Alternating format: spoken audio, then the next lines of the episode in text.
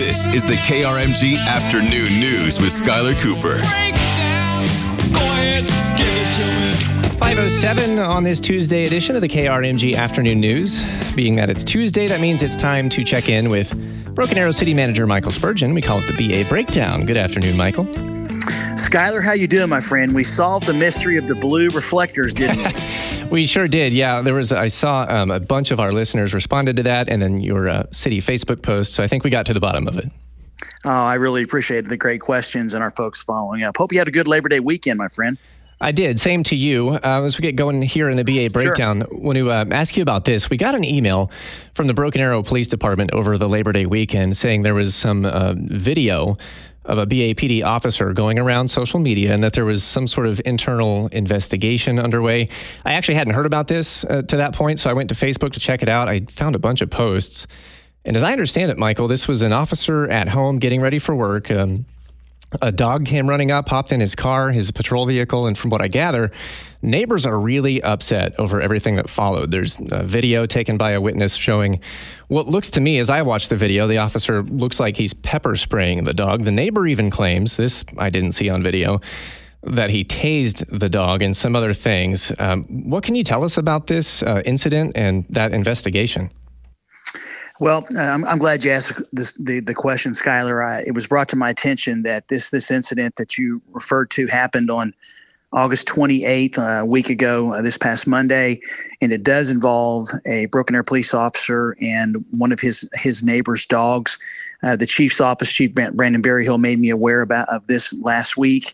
Um, I have seen portions of the video, and, and I'll be honest with you, I am very concerned about what I saw.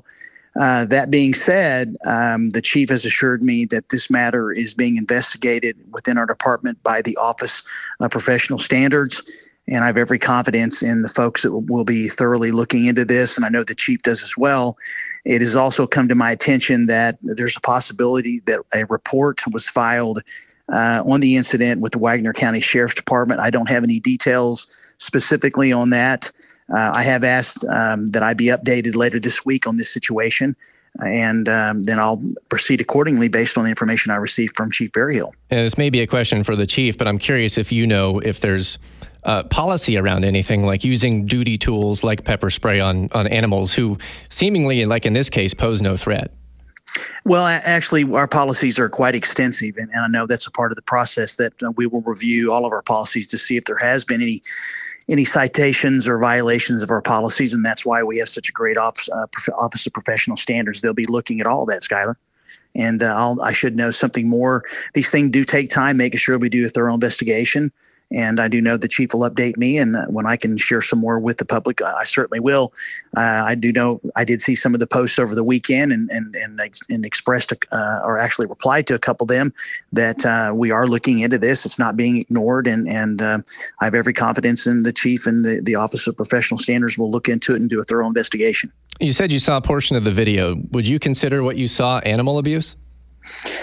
You know, I didn't see enough to be able to, to actually draw a conclusion. I'd like to see I'd like to see the whole video, quite frankly, because uh, the only part I saw was when he was uh, just a small snippet of it where he was trying to get the dog off of his property. So I didn't, like I said, I haven't seen all of the video. I mean, so as as the person that is the city manager that ultimately may have may have to make a decision, I like all the uh, facts and all the uh, information about the incident to be uh, com- complete and presented to me, so that way I'm looking at it just as that for the first time is doing my job as city manager, should it come to that. It does look like a lot of this, um, we have some other things we want to get to, but one last question on this. A lot of it played out, at least in the neighborhood um, portion of it, with a lot of commentary on social media. Sounds like you saw some of that. I wanted to get your thoughts on on things like that, because it, it got kind of heavy in some of this that I saw, interactions between neighbors, citizens, even elected officials playing out on social media. What are your thoughts on on those comments? Well, I responded to actually two two uh, comments because they were they were not accurate. Uh, our mayor was brought into this, and we have a council manager form of government, and it's it's um, my responsibility as the chief executive officer in our three branches of government to handle these matters. And I just clarified that it's my responsibility and that I was concerned about it, and we were going to look into it. And I actually took a screenshot of the uh, the email or the post that you mentioned regarding the police department, made sure that they were aware that we are looking into this. And obviously, social media is can be a great tool, but it also, I think, sometimes um, a lot of things are on there that um, you know I, I have no control. That's why we live in the greatest country in the world. People can say what they want to say, whether it's accurate or not. But my my position is, if the information is accurate, I'm going to try to correct it, because I don't. I think that the uh, the attention should be where it should be placed, and that is those that is responsible. And it's actually my office and the chief of police, and that's where we have it now, and that's where it's going to stay. Michael Spurgeon here, the city manager for Broken Arrow. Um, thanks for addressing that. We'll follow up on it um, as there are new details. Do want to talk to you about some other things. We've been getting a ton of listener questions for you each week. Um, so if folks want to chime in, they can text us, nine one eight, four six zero, K R M G. But on uh, specifically roads, everybody wants to ask you about roads. I noticed a post on the uh, city's Facebook page about ninety-first and Elm. I drive through there a lot, so I know that one of the lights had been kind of a temporary status for, for quite a while. It looks like they're fixing that now, right?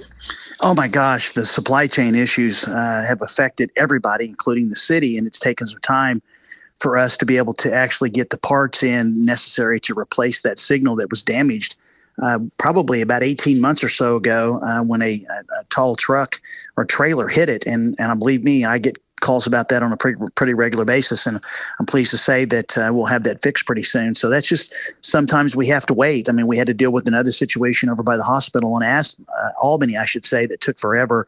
Um, it's just a matter of making sure that um, we we uh, get the por- the parts ordered, and then just stay on the folks who are trying to get them from, because it's just they're just not readily readily available as they used to be.